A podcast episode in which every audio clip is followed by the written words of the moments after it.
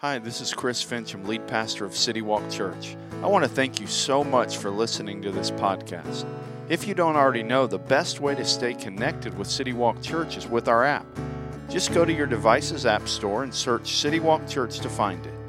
Whether you've been a longtime follower of Jesus or you're just investigating faith, our hope is that this message will help you take your next step in that journey. If you're in the area, we would love to have you come join us in person. For more information or to plan your visit, check us out at citywalkchurch.com or on social media at We Are CityWalkCA.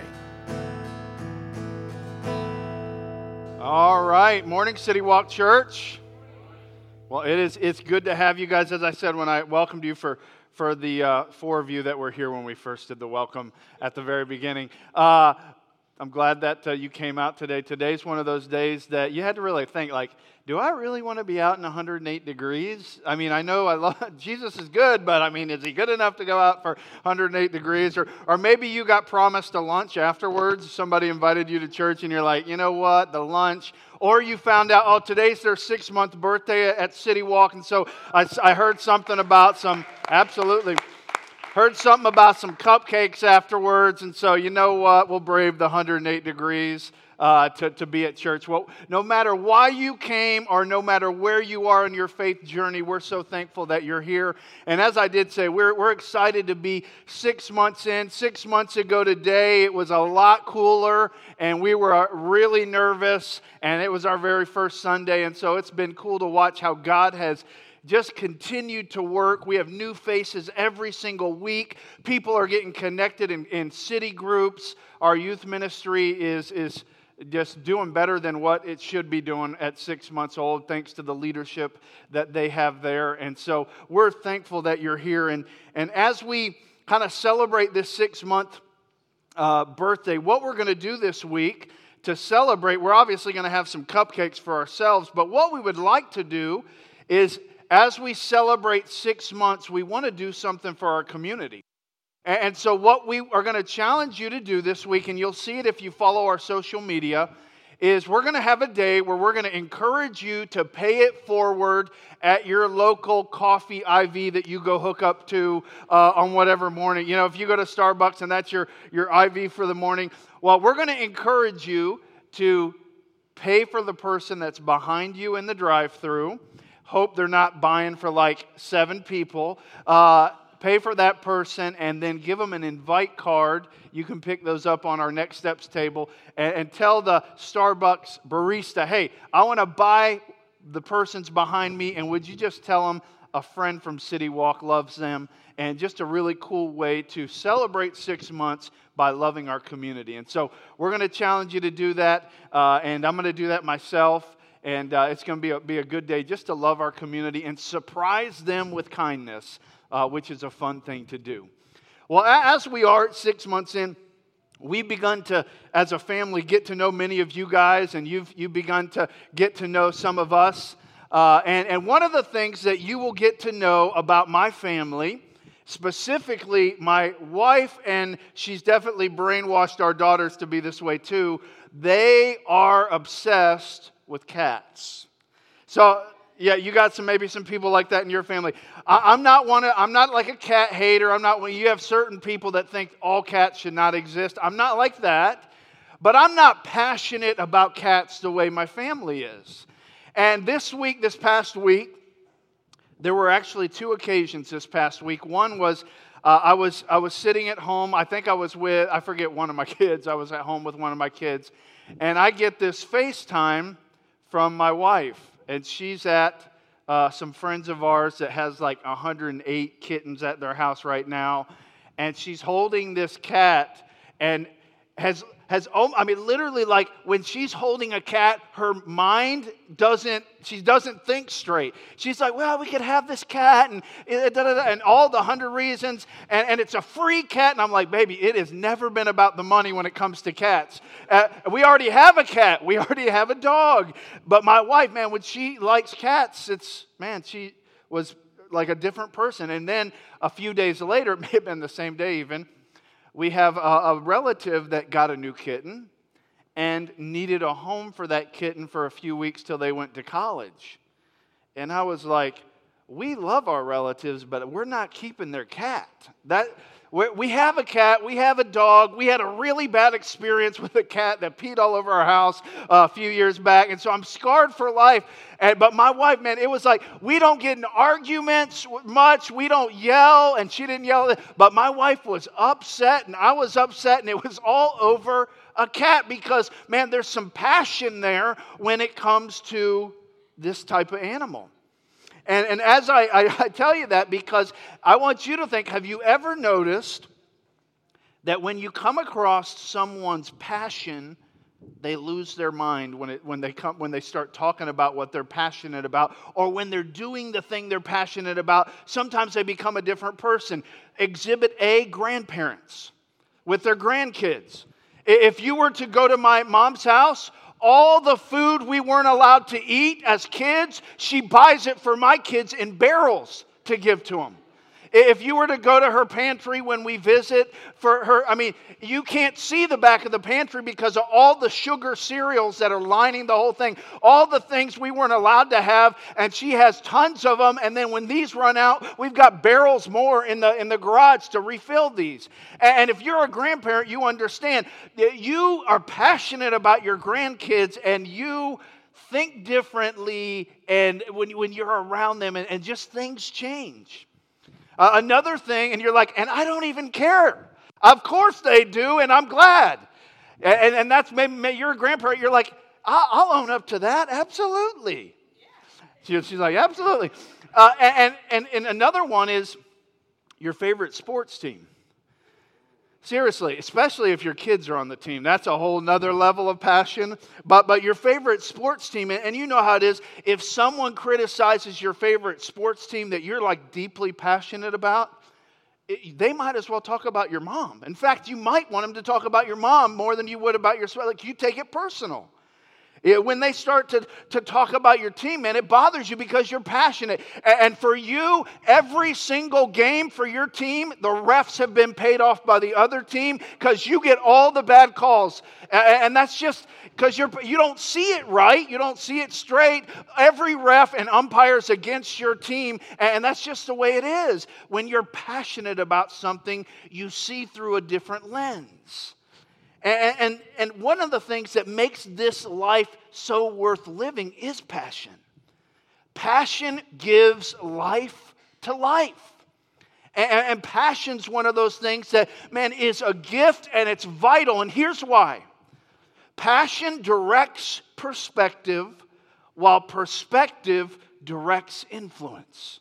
Let me say that again. Passion directs perspective, while perspective directs influence. What you have passion for influences how you see the world, whether you like it or not. Again, grandparents. Just look at a grandparent.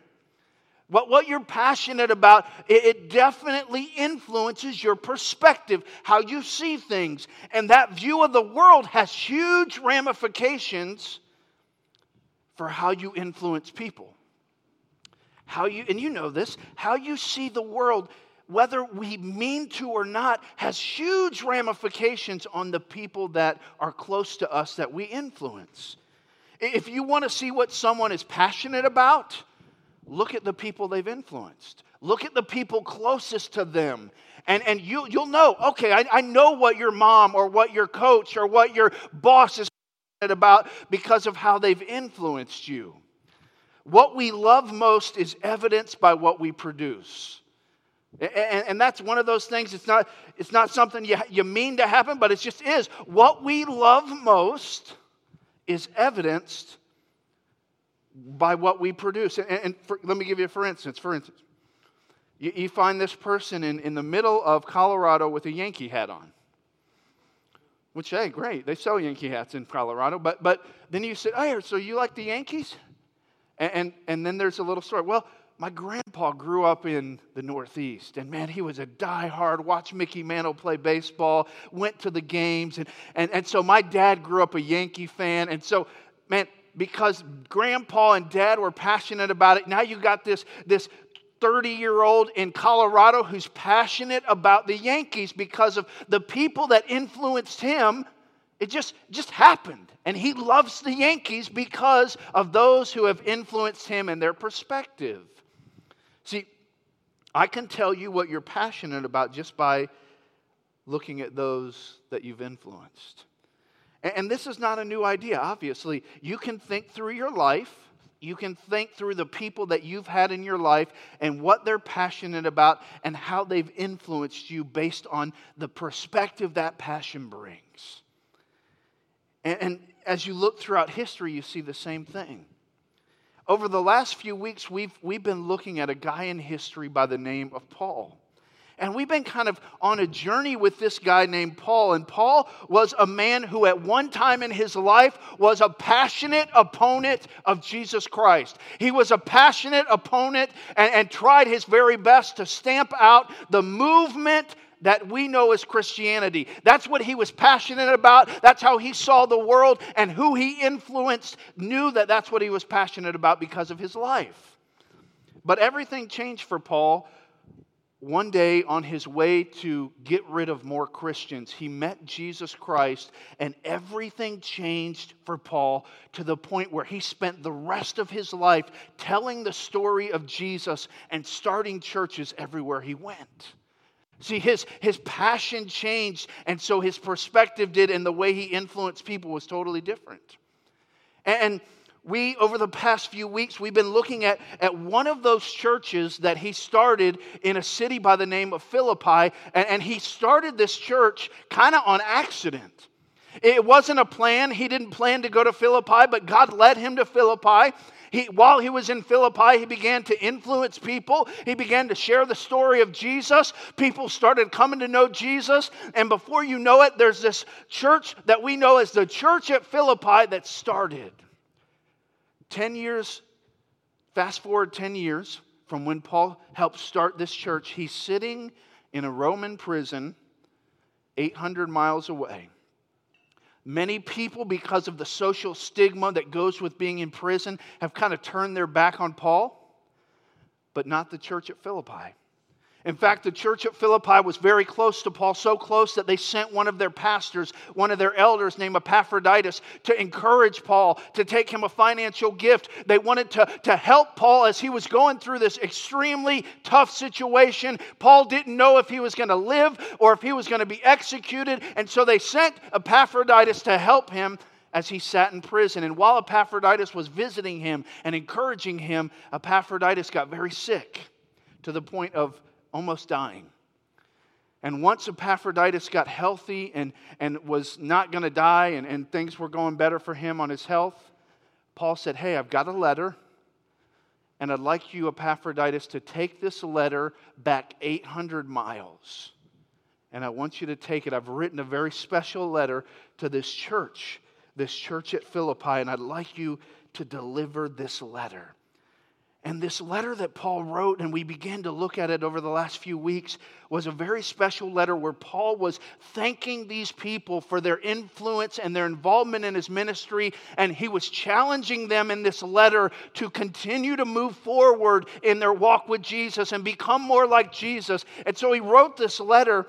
And as you read this letter, as you begin to, to look at what Paul said, even how he starts this letter, you can see Paul's passion on display. You don't have to wonder, hey, Paul, what are you passionate about? Because you can see it. And, and it's why you look at Paul, whether you grew up in church or whether you're kind of new to faith or you're investigating. Sometimes we look at Paul and say, how in the world did you have the perspective you have? How, how did you how did you have patience and long suffering and joy in some of the things you went through? And it all goes back to what Paul was passionate about and how that passion influenced his perspective. We're going to pick up in Philippians chapter 1, and it's up on the screen, or you can follow along in the app.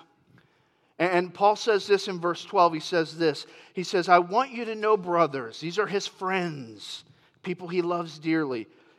He says, that what has happened to me, me being in prison, has really served to advance the gospel.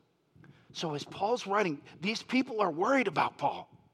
Like Paul's in prison. He might be executed. He may not even, I mean, we, we may never hear from Paul again. And so Paul, he says this He says, I need you to know something. That what's happened to me, what you look at as, as a hard time, what you look at as a huge roadblock, what you look at as something that's really hard in my life, is actually something that God has allowed me to be a part of to advance the gospel, to advance the movement of Jesus. That word advance is such an important word. It, it was a word that, that was known as, a, it's a Greek military term.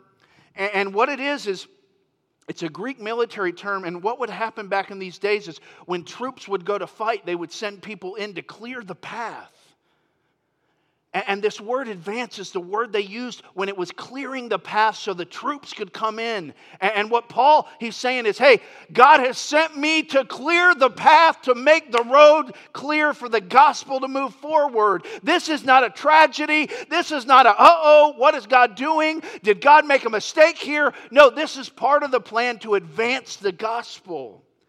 And then he goes on, he says this. So it has become known throughout the whole imperial guard and to all the rest that my imprisonment is for Christ. Instead of Paul talking about the personal discomfort and the, the, the, the, tough things that were going on in his life, he says, Man, this thing has turned out great because it's advancing the gospel. And he says, Here's what's happened. See, there's these guards these elite Roman guards that were actually bodyguards for Caesar. They were the elite kind of army. Some say they were actually kingmakers back in the day. They had tons of influence, both militarily but also politically, because of who they were and their skill sets. He says, Man, you know what? These guards, they actually chain these guards to me 24 hours a day. And so, guess what happens? Every six hours, a new guard gets chained to me. Guess what we talk about? I mean, the guards are going to like the schedule, the, the spreadsheet on the wall. Oh, are you serious? Is it? I'm with Paul again? Come on. I already know what we're going to talk about. The boy won't shut up about this road to Damascus and, and meeting Jesus and telling me a story. But what happened is some of these elite Roman guards that were part of Caesar's bodyguards and kind of the, the, the very important group, some of them become, be, begin to come to Christ. And then what's also cool is Paul says, man, this, this thing's helping advance and the defense of the gospel because what was happening was the, the court system was taking this, this idea of Christianity and they were having to study the doctrines of Christianity to figure out if this was a legit religion or if it was just something they should push off. And so these people that had no desire to know Jesus we're actually having to study about this movement to figure out if this was a legit thing that they should allow. And so Paul's like, this is working out great because the gospel is being advanced. And Paul's passion for Christ caused him to look at his circumstances as God given, a God given opportunity. See, one of the things I've noticed is that when I serve myself, I look at unfavorable circumstances as obstacles. Eh, do you ever, maybe, does that happen to you? When, when it's kind of all about me, if something gets in the way, a roadblock gets in the way, I'm like, oh, I got to pray this out of my life. And God, this might be God's plan. This might be part of Him moving the gospel forward. This might be part of Him clearing out the path so the gospel can move forward. And, and, and Paul's, man, his, his, his mindset was so different because of what his passion was. A lot of times, what we have to do is we're like professional spinners. And what I mean by spinning, I mean that in a political term. I mean, you, you know, political people, they have to spin everything to make it look good for them. And when we serve ourselves, we have to spin. And we find ourselves doing it all the time. We're spinning our circumstances when we talk to other people to make them sound like they're not that bad or, or it's, it's not the way it really is. And maybe it is the way it really is because it's part of God's plan to move the gospel forward. And so, Paul, as he's writing, you see his passion just coming through as he talks about this, this advancement of the gospel. Uh, Warren Wiersbe said this. I think this quote's going to be up on the screen. It says this The same God who used Moses' rod Gideon's pitchers, and David's sling used Paul's chains. Little did the Romans realize that the chains they affixed to his wrist would release Paul instead of bind him. Then it goes on, look at verse 14. It says this And most of the brothers, having become confident in the Lord by my imprisonment, are much more bold to speak the word without fear. Some indeed preach Christ from envy and rivalry, but others from goodwill. The latter do it out of love, knowing that I am put here for the defense of the gospel. The former proclaim Christ out of selfish ambition, not sincerely, but thinking to afflict me in my imprisonment. Verse 18. What then? In our language, so what? What does it matter? Only that in every way, whether in pretense or in truth, Christ is proclaimed. And in that I rejoice. Yes, and I will rejoice. Paul's passion for Christ and the advancement of his message gave him an incredible perspective as he's sitting in prison and there's two groups of people two groups of people that had the exact same message but had totally different motives for why they were sharing that message. There were some people that, that had, because when, cause when Paul dealt with people, he, he was, if, if the message was messed up, then he was going to deal with that. He, he couldn't handle them messing with the gospel. But be, these people, the message was the same it was the gospel. But there were people doing it for different reasons. Some, the scriptures say, were doing it for envy, kind of rivalry with Paul. They, for whatever reason, they didn't like Paul, and they took this opportunity while he was sidelined to kind of advance themselves. But then there was another group who was the same message, and they were doing it, man, because they, they were doing it because they loved Paul and out of a heart of goodwill. And they, they knew that Paul wasn't out sharing the message where he usually is. And so they, they loved being a part of, of that ministry and taking that message. And, and Paul, his, his thing was, you know what? The advancement of the message, not the advancement of Paul, is what I'm about. And so this is okay. And what's interesting is, Paul, he, he looked past his own interest and focused on the fact that the gospel was moving forward. Paul was, and this is where we, we get slipped up, and I, I get slipped up with this. Paul was more concerned about the race he had been called to run. He didn't concern himself about other people's races, popularity, their rivalry. He's like, this is my lane. I'm here to share the gospel. I'm here to start churches. I'm going to do what I'm called to do. And there's going to be other people doing it in different ways. But man, as long as the message is the same, I don't care if he's more popular than me or if he has more followers on Twitter than me. I'm good. I just want the message to move forward. So for Paul, man, if, if he had Instagram and Twitter back then, he's all sharing his opponent's posts. He's so excited that the message is going out. He's liking everything they put out because he's just thankful, whether they like him or not, that the message is moving forward because Paul's passion influenced his perspective. And he had a passion for Jesus. And he just couldn't stop talking about him. And so he was excited when other people did that too. See, I'm, I'm sure, and this is, this is what's interesting. I'm sure that Paul encouraged the people that he influenced to be about sharing the message when he was outside of prison. I'm sure that's something they talked about. But what's interesting is his reaction to his imprisonment was actually the catalyst that got some of these people that weren't bold in the past to actually be bold with the message. And it's so interesting. I wrote this in my notes. We are rarely inspired by people who just have a lot of good things to say. It is when we see those words lived out that we are changed. They had heard Paul talk about the gospel. They had heard him, hey, share with people. But when they saw that their, their, their guy Paul was in prison and his perspective was still about getting the gospel out, it changed these people. And Paul says this they actually became so bold with the message while I was in prison because they saw this guy Paul who wasn't just about, you know, like doing this thing when it was easy. Like this was really what his life was about and it inspired them to be bold. When Paul was sitting in prison, chained to a guard, awaiting execution, and still passionate about the gospel, it changed these people. Look at verse 19. It says, For I know that through your prayers and the help of the Spirit of Jesus Christ, this will turn out for my deliverance. What do you mean deliverance, Paul? You mean like get out of jail? Maybe. Or get out of life. He's like, you know what? Either way, I'm delivered. If they come in tomorrow and take me outside the city and behead me, life is good.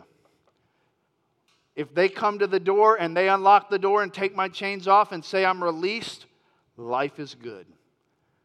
I don't care. But I know I'm going to be delivered because of your prayers. It says this in verse 20 It is my eager expectation and hope that I will not be ashamed at all, at all ashamed, but with that with full courage, now as always, Christ will be honored. I don't care how the story ends. I just want to lift up Jesus. I don't care. I want to magnify Jesus. I want to exalt Jesus. I want to make much of Jesus. Whether, whether this thing ends with my head rolling around in the dirt or this thing ends with me walking out of this cell, I don't care. I just don't want to be ashamed of the gospel, and I want to end this thing by exalting Jesus, whether that means release or execution. That's all I care about.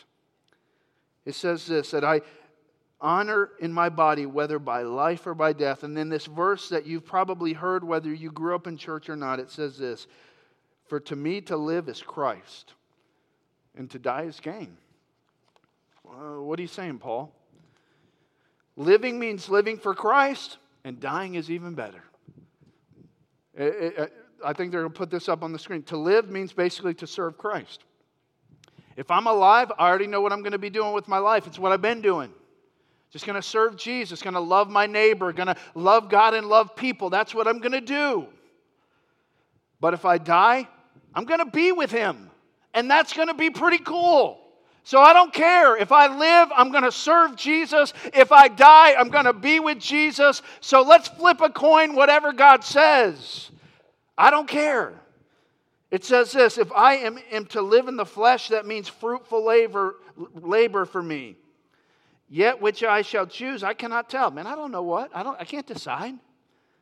I am hard pressed between these two. My desire is to, bar, to depart and be with Christ, for that is far better. But to remain in the flesh is more necessary on your account. So Paul says this hey, if I die, I'm with Jesus. But if I live, I'm helping you become more like Jesus. It's better for you.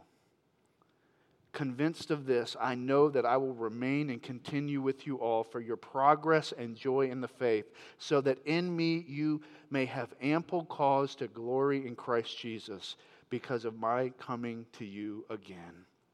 So Paul says, Man, though death would benefit me, for me to stay here, it would help you make progress in your faith. It would help you become more like Jesus, and that's what I want to do. And so I think I'm probably going to end up staying here. Paul was, Paul was not concerned about the one thing most people would be concerned about if they were in his position. Most people would be concerned about dying. That was the thing on the bottom of the list for Paul. He just wasn't concerned about it. It's like if I die, yeah, that's probably going to be scary for a second, but I'm going to be with Jesus. If I live, I'm going to just serve you and help you become more like Jesus. So I don't care. I remember uh, kind of a funny thing that happened in our family. My, my grandma Fincham, she passed away a few years ago. That's not the funny part. Uh, but she died a few years ago, and she's just like probably your grandma, really loved her kids, loved her grandkids, passionate about. She's one of those grandparents that her, her mindset's different when it was about the grandkids and about the kids. So, man, passionate about her family. And one thing that we, we kind of all laughed at, she was dying of cancer. She was still uh, able to get around and stuff, but she knew her time on earth was not going to be long. And, and I remember as she was, was kind of moving towards the end of her life, that she one, one thing that she did is she wanted to make sure that she paid for her funeral expenses with her Discover card so that her kids would get the cash back for what she spent. And I remember it's like, this is not, this is kind of weird, but she was laughing about it. And I just remember thinking about that and thinking, Grandma, you're not even worried. Like, it, we're all concerned for you and what's going on in your life, but you're not even concerned about, about what's going to happen. You're still thinking about us. And you're still, because of what you're so passionate about, you're still thinking about serving your family, and you're not concerned about what everybody else is concerned about for you because you love your family so much. And Paul was that guy that, man, when everybody else was like, is Paul still okay? Paul's, it, it, that was the least of his worries. And he goes on in verse 27, it says this, and let your manner of life, this is kind of a political phrase back in this day, basically means uh, your, your, your, your citizenship, how you behave as citizens, let your manner of life be worthy of the gospel of Christ, so that whether I come and see you or am absent, I may hear of you that you are standing firm in one spirit with one mind, striving side by side for the faith of the gospel. See, this, this place where these people were, Philippi, prided itself on being a Roman colony. It, it prided itself on, in their minds, the honor and privilege of being a Roman citizen. And here's what Paul was saying to them. He was saying, you know what? Hey, let me remind you that you know, you know what? That Christ, not Caesar, is your model for behavior. And so, as you're going through life, I want you to act as citizens of the country you're really loyal to, and that's the country of heaven. That's the King Jesus, not Caesar. I want you to act in a way that's consistent with this message. Act as a citizen of the true country that you're from, not Rome. And, and, and I wrote this in my notes. The most important weapon against the enemy is not a stirring sermon or a powerful book, it is a consistent life of a believer. And Paul knew that. And so he's saying, you know what? You know, I could get out of here and come and do what I do, and I could write a letter, but at the end of the day, if you act like Jesus, if you act like King Jesus, if you remember your loyalty is to Jesus, if that transforms your life, that's the only message. That message is so effective. And so act as if you're loyal to King Jesus. Act in a way that's worthy of the message of the gospel. Live in a way that when people look at you, it points them to Jesus. then he goes on and he says this in verse 28 don't be frightened. Maintain that courage in anything by your opponents. And he's saying, don't be afraid. And, and this, the picture here is of horses that would go into battle. And when they would get in the middle of the battle, they would get afraid. And they would start to run and they would start to go crazy because they got afraid in battle. And he's saying, don't be like that. Have courage. Don't be afraid in the midst of this battle. Man, stay focused, be brave. This is a clear sign to them of their destruction, but of your salvation, and that from God. For it has been granted to you that for the sake of Christ you should not only believe in him, but also suffer for his sake. Engaged in the same conflict that you saw I had, and now hear that I still have. And so, Paul, as, he, as he, we kind of close up this section, he encourages the reader. He says, don't step back and be scared.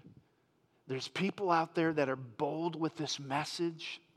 They're, they're, they're, they're doing things they never would have done before, but now they're, they're bold with this message. But man, I know what it's like. I know that in, in where you live, it's not popular to follow Jesus. I know you're being persecuted. I know you're being invited into suffering. They talked about suffering like it was a gift. Invited into suffering like I've been invited into suffering. Don't be afraid as you go into battle. Don't, don't, don't move. Don't be afraid. Stay focused. and, and when you do that, Here's what happens your courage as you face opponents actually reinforces that you're a follower of Jesus. The courage you have when you shouldn't have courage actually reinforces that King Jesus is Lord of your life. And so, as we close, I want you to think about something. Because we don't live in Philippi, and it's, you know, it's not as tough to maybe follow Jesus in Marysville, Yuba City, Gridley, wherever you're from. But I would bet that, you know what? To, to really live a life that's worthy of the gospel, to live a life that, that magnifies Jesus, is not easy to do. And, and Paul says this, man, as you're invited into suffering and as you're going through this, I want you to not be afraid. But here's also something that, that's so important don't be afraid, but don't do this alone because it's really hard to battle alone. That's why you will hear us talk till we're blue in the face about being a part of a city group. Because city groups are banding together with people that don't have it all together, that have some really bad days, just like they have some good days, but they're, they're together, studying the scriptures together. They're, they're helping each other when the other one is struggling. They're doing life together. And, and that's so important because it's so hard to do this alone. Why Paul was able to continue to do this was he had all these people that said, you know what, we're with you, Paul. We're willing to send someone 800 miles by foot or horse to spend time with you for the sole purpose of encouraging you and bringing you gifts. Because, Paul, you've taught us not to do this alone. And we actually believe that. And so, man, we, we meet in our house and we have our little church at Philippi. And, and man, we do life alone, or we do it together, not alone. As you read about Paul, and, and as I read about Paul, do you ever feel like, as you, read about Paul, you kind of find yourself feeling like a JV follower of Jesus? Like, yes, I think about Paul. You know what? I, they may call me up at the end of the year to be on the varsity team, but I'm definitely starting on the JV team because Paul is got like a different level. And, and it's sometimes we do that with people in the Bible we look at them like, yeah, that's maybe I'm, I'm probably like freshman team, but definitely not where Paul's at. But you know what it came down to for Paul?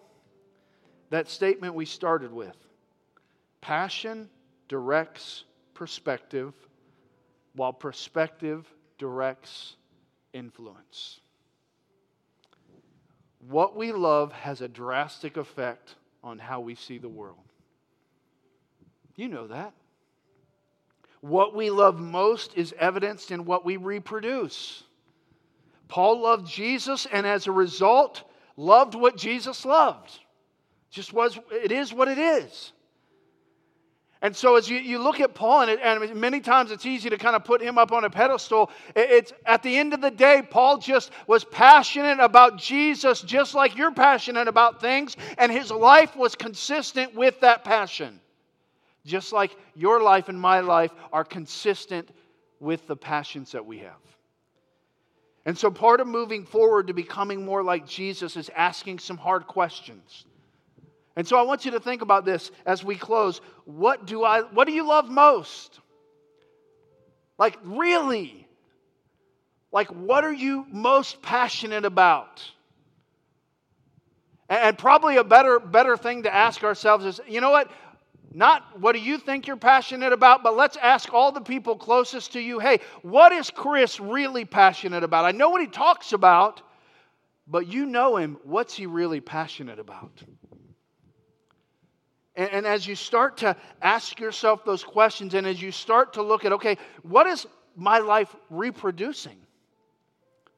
Like when, when you look at the people around me and the, the people that I influence, what do they look like based on what I'm passionate about and what I influence them with? Because the story will tell itself if we ask those hard questions. And so last week I, I asked you to make a bold proclamation in your heart. If you were here last week, I, I ask you to make this proclamation in your heart, and it's simply this Jesus, I want to be more like you. And, and, and, I ask you to do that, and we even gave you a bracelet that has the word forward on it. So that when you looked at that word forward, you would know that for you, if you're a follower of Christ, moving forward means looking more like Jesus. And we also encouraged you when you looked at that bracelet to think of people that were close to you. And as you pray for them, pray for them that they would too look more like Jesus. If you didn't get a bracelet last week, uh, we have some on Next Steps booth. I hope you'll pick one up. But this week, would you pray a bold prayer in your heart? And I want to close with this. I asked you last week to, to make a proclamation of your, in your heart, just simply, Jesus, I want to be more like you. But I want you to, I want to ask you to pray a bold prayer in your heart today. And here's the prayer I want you to pray, not out loud. I just want you between you and God. And I want you to not necessarily pray it now, but pray it throughout this week. Jesus, help me to love you above all, which will lead me to love what you love. Would you be, would you be willing in, in your heart, just between you and God, this week, say, you know what, if I, if I was to look at my life, yeah, I'm definitely passionate about some things, and passion's a gift. It's not bad to be passionate about things, it's great. It makes life worth living. But would you ask Jesus, man, Jesus, would you help me to love you above all? Above all my other passions, would you be my first? Because I know if, if you're my first, then like Paul, I will begin to love what you love. I won't have to make myself, it'll just happen. And that's the beauty of the body of Christ. Is that when we begin to love and grow to be more like Jesus, we begin without thinking to start being Jesus to other people. And that's when cities, states, schools, workplaces are changed when people begin to love what Jesus loved and become more like him. Let's bow our heads and, and close our eyes. Lord, as we close this morning, we're thankful for the Apostle Paul. We're thankful for his ministry. Lord, we are staggered sometimes, if we're honest, by the perspective he had. Lord, we didn't even talk about it today, but man, he was beaten severely several times. He was shipwrecked, and, and the list goes on. But yet, because of what his passion was, it influenced his perspective in a way that is astounding. And today, now 2,000 years later, we look back and we have. We, we hear of churches that he started and influence and how literally the gospel went throughout the world. And God, I pray for each of us as it is uh, our enemy that seeks to make us maybe not not love you, but just love you less. Love you second, third, fourth. Keep you on our maybe belt as one of the tools, but not make you the king that you are. And God, I pray that, that we would be a people, whether we are longtime followers of you, whether we're just investigating this thing called faith, that we would be people that this week pray and ask you to help us love you above all, and then as a result, love what you loved. Jesus, we ask that you would change us for your glory. In Jesus' name, amen.